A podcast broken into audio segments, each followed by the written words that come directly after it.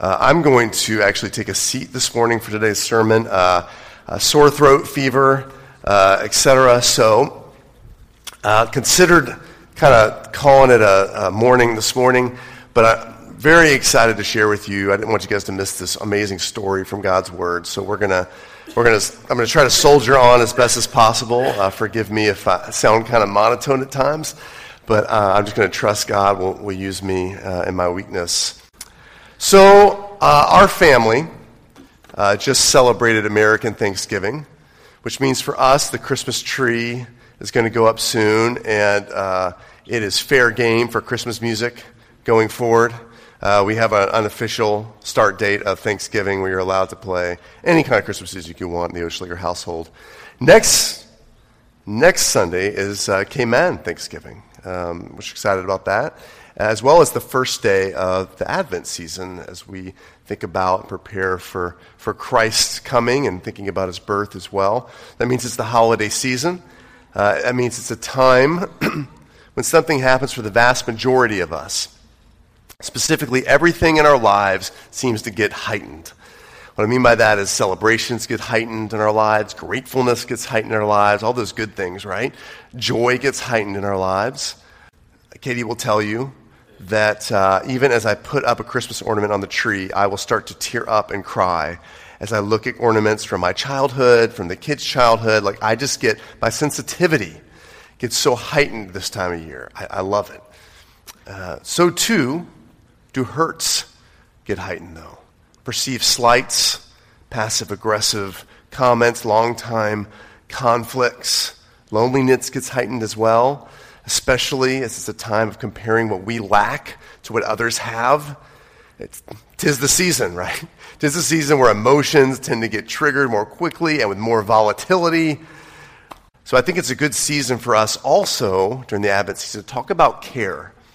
What I mean is, is the one another care, uh, care from church leaders, we call elders, but also we'll start this morning talking about God's care. That's what I want to do today. So if you would, turn in your Bibles to the Old Testament book of 1 Kings. 1 Kings chapter 19. The 1 Kings is wedged between Samuel and Chronicles. 1 Kings 19, where in just one chapter, God gives us a really amazing, it's pretty amazing, a complete program, a kind of comprehensive theology of his care for his people. And this comprehensive care plan of God's isn't, isn't communicated through sort of tidy bullet points or does it come in a brochure with full color photos. Uh, rather, it comes through a story. Uh, the, the, comprehensive care we receive from God has a, a very real context, a particular time and a particular place, and especially it happens to a very particular person. Have you ever known someone who, who really surprises you with how down or despondent they are. What I mean is, is you, you, you know this person and they seem really down, and, and just them in particular being down really catches you off guard because they're people who seem to have it all together personally.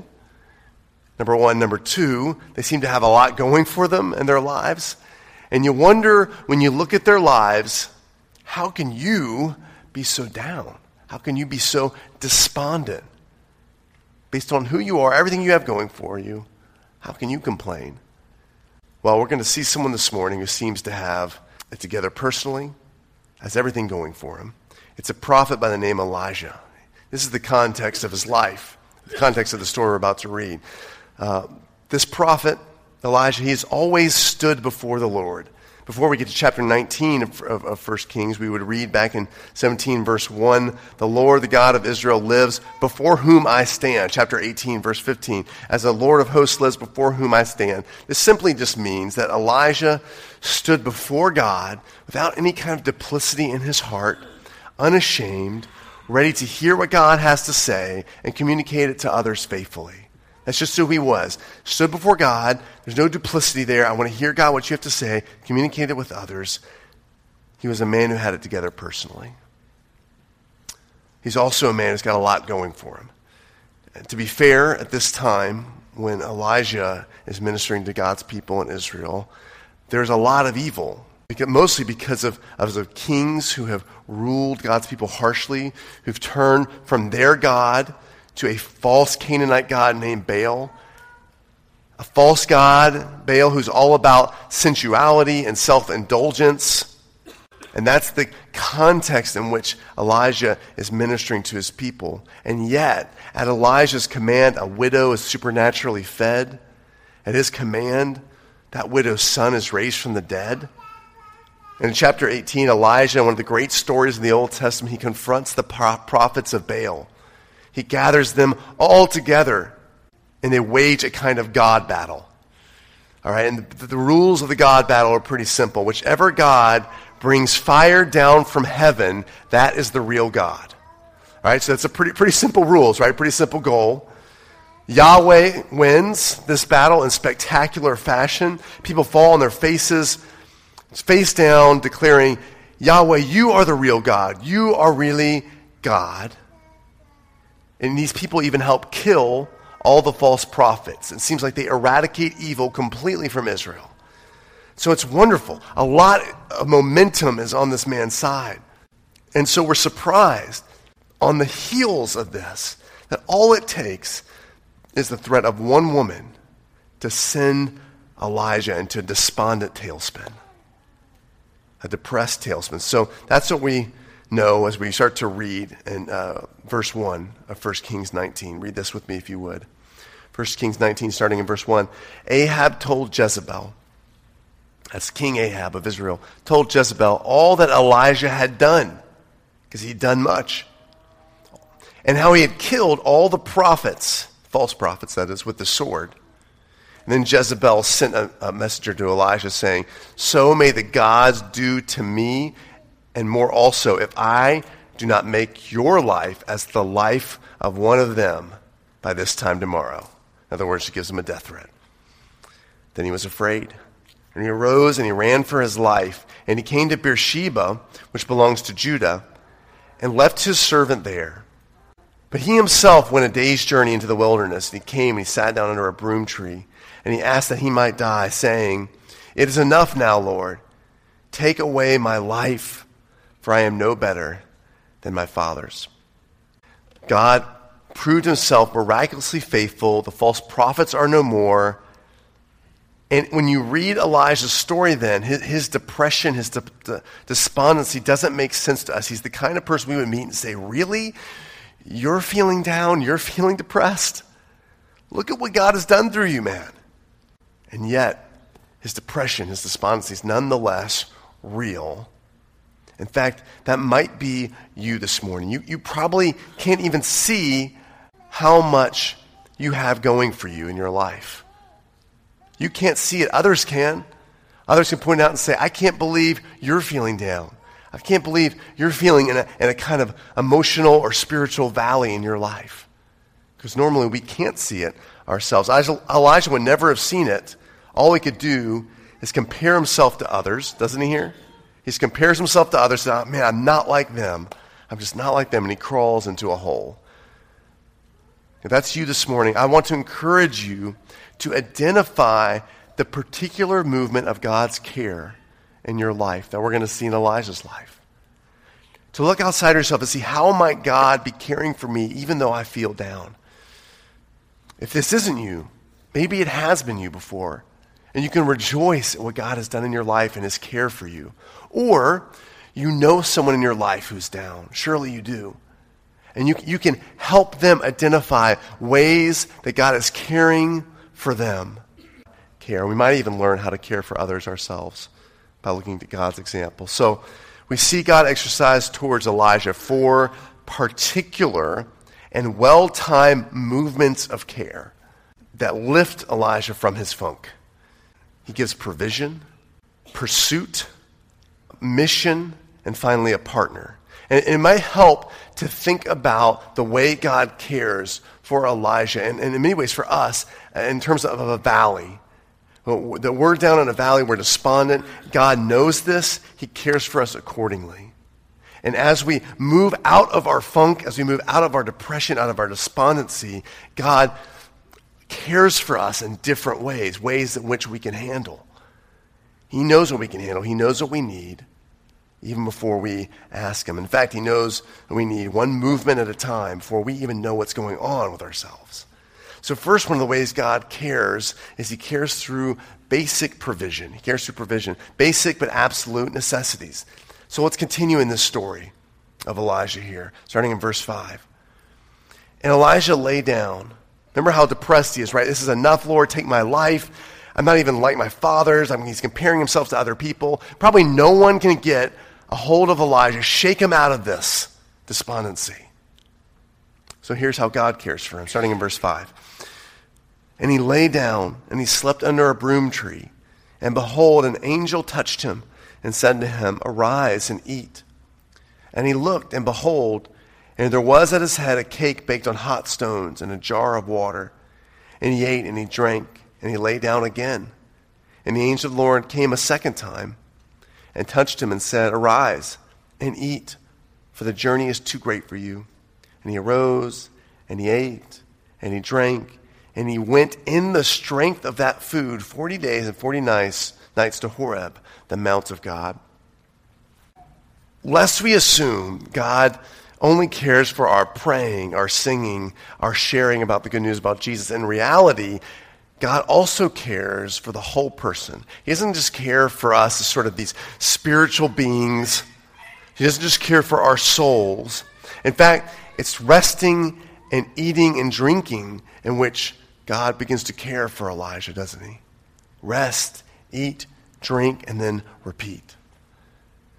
So often, it's in fact uh, the, the lack of personal care for our bodies where depression and despondency begins, isn't it? And I think too often we've been told in churches, many of us who've grown up in churches, God doesn't care about our bodies. He just cares for our souls. He just cares for our spirits. But He cares for the whole person, as we see here. Take, for example, sleep. Sleep deprivation has recently been declared a public health problem by the Centers for Disease Control. It's a public health problem for us. So in the 1850s, I did a little reading on this. 1850s, people averaged about nine and a half hours of sleep. And in the 1950s, eight and a half hours of sleep. Today, less than seven hours of sleep. The National Sleep Foundation says that 49% of Americans, for example, no, we're not all Americans, but Americans love statistics. So this is why I just get it from there. Uh, sleep Foundation says 49% of Americans suffer from some sleep related problem. Half of an entire nation. And God is saying, I care for you by giving you sleep. Psalm 127, verse 2. It is in vain that you rise up early and go late to rest, eating the bread of anxious toil, for God gives to his beloved sleep. Hitting the pillow at your body's first signal grows your humility and trust. And some of you right now might be thinking that. Well, my body's telling me to sleep right now, Ryan. Should I go to bed? I don't know. That's up to you. I'm about, I might doze off at some point during this sermon. Hoping not. But it grows, actually. It's one of the ways God grows our humility and trust in Him, isn't it? So, Mark 4, 26 27, Jesus said this The kingdom of God is like this a man scattered seed along the ground, and night and day, whether he sleeps or gets up, that seed sprouts and grows, though he does not know how. And that's a wonderful analogy for us in life. You work, you toil, you invest in people. You want to get to that extra email at night. You might you don't want to let people down. There's more I could do. There's more I could do. So I'll just push myself. So I only get about five or six hours of sleep. And, and, and God says, wait a minute. The kingdom of God is you invest and then you sleep. And then I work. I go to work. God gives us sleep to remind us that we are not Him. It is God, the psalmist tells us, who neither sleeps nor slumbers, so that you can. right? It's a wonderful reminder every time we hit the pillow of I'm not God.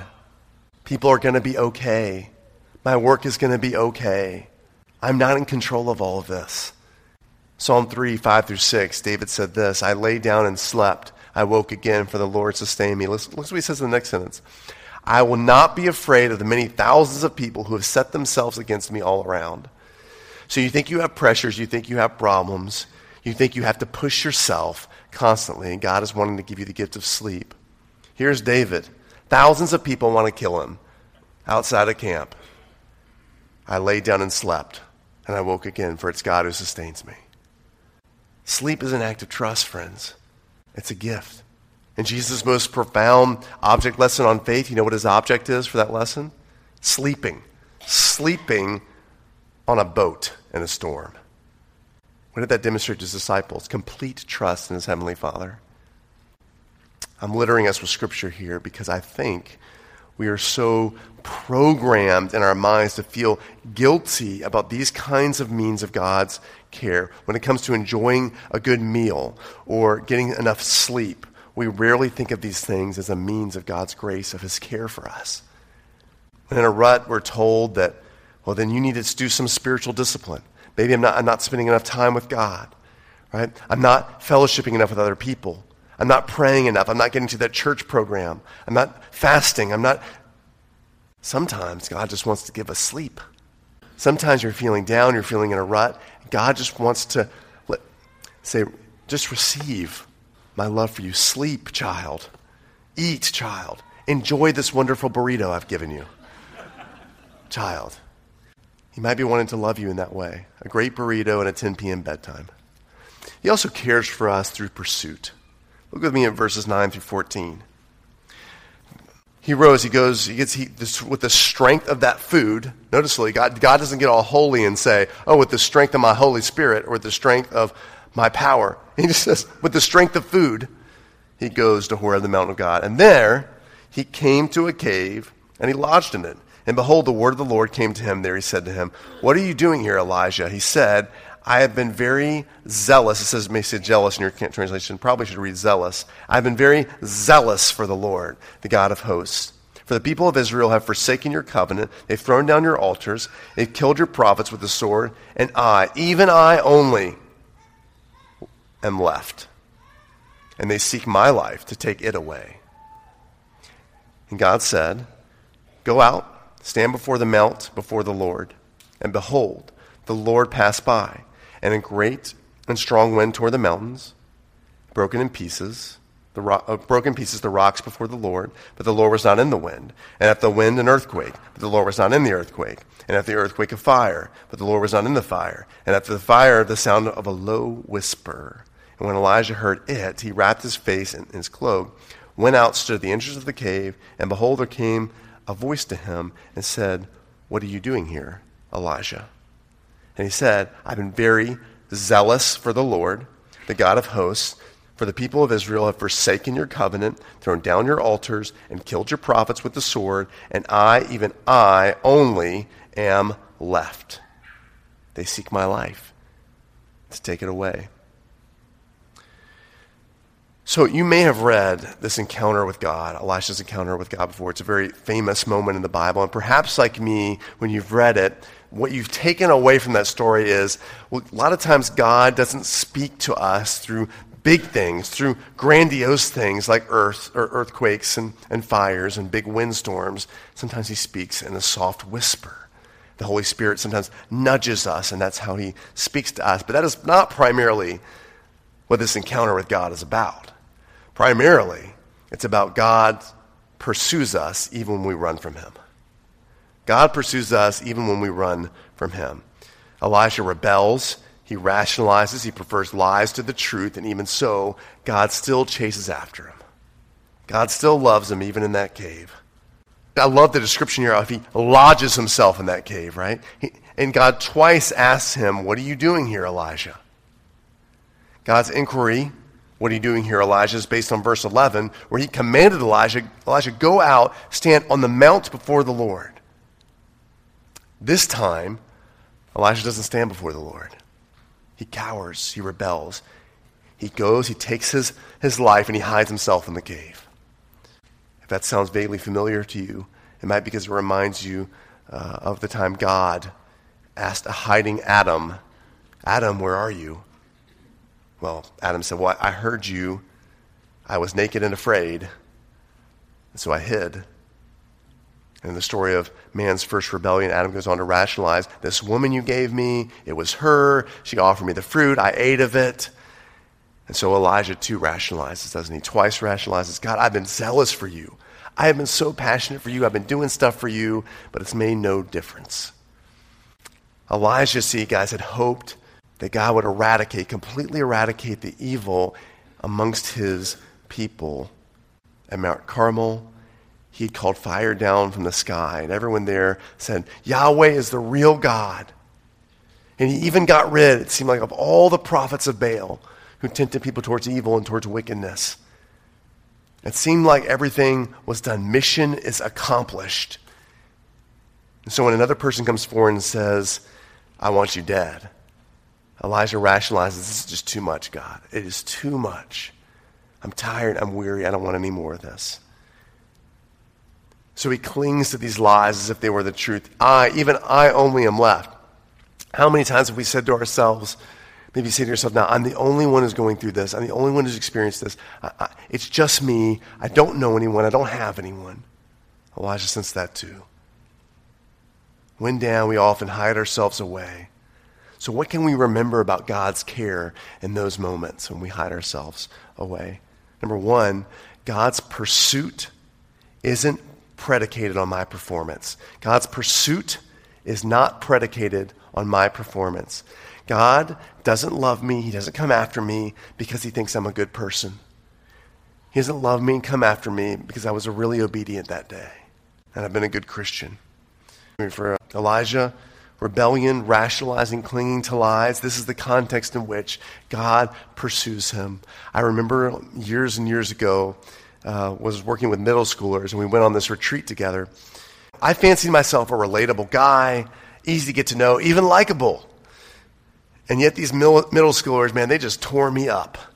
They tore me up. I, I, I was the new guy, so they went out of their way to reject me, treat me poorly, made me feel unwelcome. So, what did I do? I hid myself. Thankfully, Katie and Mason, who was born at that time, were at the retreat with me.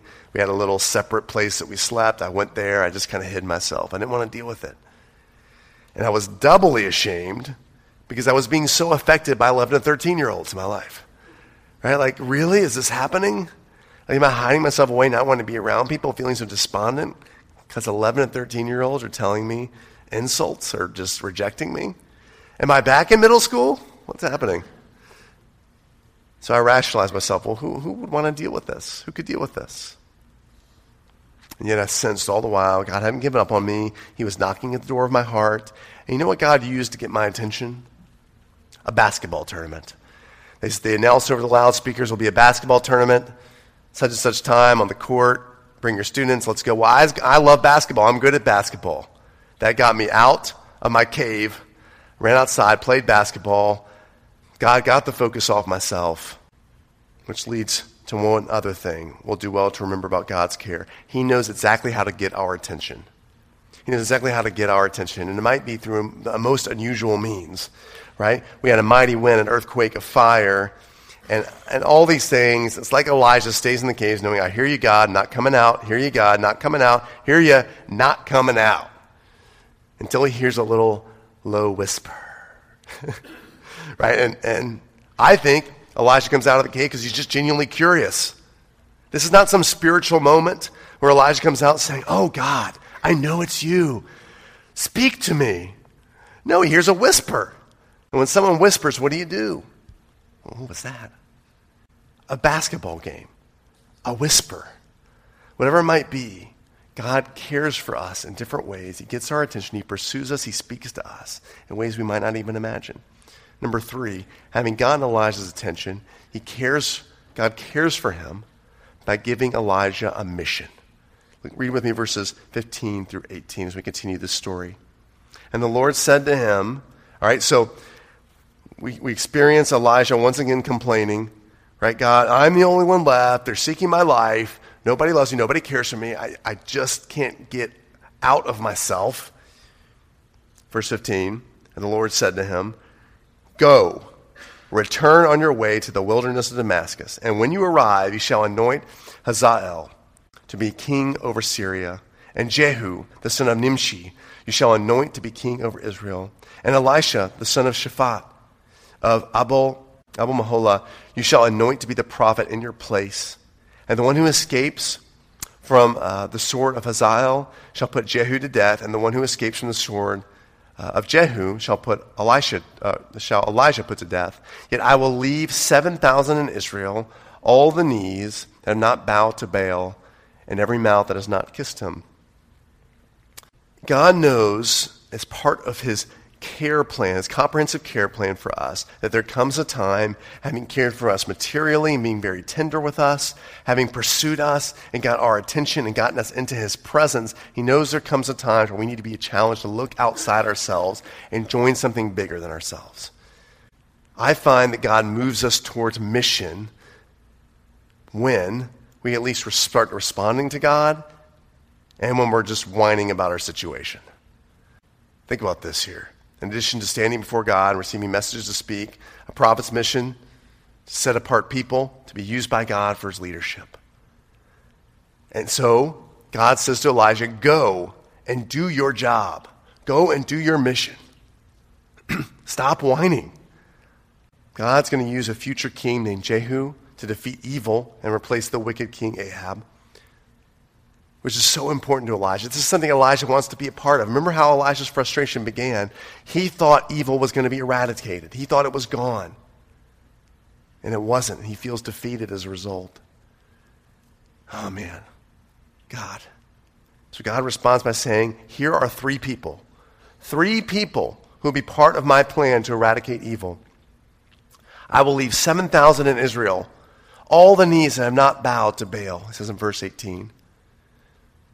God communicates his care through getting us on a mission, guys, because number one, we often can't stop whining otherwise. And this is true for myself. The only way to get the focus off myself and pitying myself is to join in something bigger than me. To get the focus off of me and onto others. The focus off of me and onto something big God has for me and for you. Another way that he communicates care through this is God doesn't require more than what he's asked you to do. The bigger mission God is doing is preserving 7,000 people who love God. That's the big mission. Does God ask Elijah to do that alone? No. He gives him three specific names of people who are going to help in that process. Elijah isn't responsible for the 7,000. God is. God calls him to just be the man to set apart those leaders. That's his role. What's yours? God's great mission for us as believers is to go and make disciples of all nations. What's your role in that? You can't actually make someone a Christian. God has to do that. So, what's your role in making a disciple? Maybe your role is to assist sharing the good news about Jesus with, with young children. Maybe your role is to do your job with integrity. You do your job with integrity and always be prepared to give an answer to anyone who asks you to give the reason for the hope that you have. And you, you wait for that moment of, of, of sharing Christ with people in the workplace. Maybe that's your role. Maybe your role is to care for people in a way that stretches you, that's unusual. Maybe, maybe it's getting to be part of an after school program, caring for at risk, kids, or helping with Meals on Wheels. What is that for you? This past week, a woman in our church met with me, pardon me, because she feels like her role is to connect women in the workplace to one another and connect them to God. That's what she feels like her role is in God's mission. She was looking to me then. We had lunch because she wanted uh, some guidance. She wanted me to also connect her to five or six other women who might want to join her in this mission from the start. God doesn't require more than what he's asked of her because mission's a team effort. And so she walked away saying, You know what, Ryan, I've done my part. I've done what God's asked of me. Now he'll do his. That's right. That's right. God doesn't ask you to save the 7,000. He just asks you to play a role in his mission. And sometimes that's the very way he cares for us and gets us out of the funk in our lives. Finally, God cares for Elijah by giving him a partner. Look at verses 19 through 21. So as we, as we kind of escalate that hill, we've seen how God has cared for Elijah just through basic necessities, food and water and rest. He cares for Elijah by pursuing him, by knocking on the door of his heart, reminding him he loves him, he cares for him. He cares for Elijah by breaking the last part of that funk and say, okay, Elijah, now it's time. You're ready. Go get on a mission. You may not ever think you're ready, but you are. And finally, God cares for Elijah by giving him a partner. Verses 19 through 21. So Elijah departed from there, and he found Elisha, the son of Shaphat, who was plowing with 12 yoke of oxen right in front of him, and he was with the 12th. Elijah passed by him. He cast his cloak upon him. And Elisha left the oxen and ran after Elijah and said, Let me kiss my father and my mother, and then I will follow you. And Elijah said to him, Go back again, for what have I done to you? And he returned from following him, and took the yoke of oxen, and he sacrificed them. They sacrificed them, and they boiled their flesh with the yokes of oxen, and gave it to the people, and they ate. Then he arose, and he went after Elijah, and assisted him. Remember previously, and if you've read more of Elijah's story, you know this also. Elijah had been doing mission alone. He'd been doing what God asked him all alone. And so as Elijah emerges from this valley, it's as if God is saying, okay, you're out of your funk, you're out of this valley. Don't now go and try to do God's mission again by yourself. Right? I'm going to give you a partner who can shoulder this burden with you, who can walk through life with you. This is important here. Elijah takes the initiative, right? He passes by. He casts his cloak upon Elisha as a way of saying, okay, I've chosen you. I, I, I want you to do this with me. God gives us partners to shoulder a burden. That's why we have things like community groups. People to pray for us, to encourage us, to suffer with us, to rejoice for us, even assist us, because the mission God's called us to is really hard. We are then without excuse, aren't we? You might feel at times, guys, like, man, I don't have a friend. I don't feel like I have anyone to relate to me, but you always have partners. So don't wait for God to assign to you the perfect partners. Go out and find them. That's part of God's care for you. He's saying, I, have given you the church. I've given you partners for this mission to make disciples of all nations. I've given you this partners to, to glorify me in, in, through your life. People to walk through life with you. I've given them We're without excuse. They're right here in front of you. So go and find them because it's part of God's care for you. One of the things I love about our passage is that it ends where it began with food, gloriously and lovingly with food. Good food. Remember God's initial care for us when despondent is providing basic necessities rest, water, and food. A cake, doesn't that sound so good when you read this? A cake baked on hot stones and a jar of water. Mmm, right? Consider now how Elijah and Elisha now bless others. Look at that in verse 21. They took the yoke of oxen, they sacrificed them, they boiled their flesh with the yokes of oxen. They gave it to the people, and they ate. God is faithful to care for us all the way out of caves and valleys in our lives. He gets us partnering with others on mission, and He does so because he means for us to go and care likewise for other people. We are blessed to be a blessing. We are loved to love others. We are cared for that we might extend his care to others. Let's pray. Um, Father, thank you for all the ways that you care for us. Maybe we've never seen that care before in our lives. Maybe even now we haven't recognized food on the table the mattress we're going to sleep on tonight as a wonderful provision from you, as a wonderful way that you've said you want to love us and care for us. Father, I pray especially this morning for those who are feeling like they're in a funk, who are feeling down and despondent. Father, I pray that you would help those of us here see your care for us, to see that you love us, to see ways that you're providing through us the basic necessities of life, pursuing our hearts, knocking on the door of our hearts, Lord, and trying to get our attention. The ways you're challenging us to look outside ourselves, maybe, and get on mission and find a partner to do life with.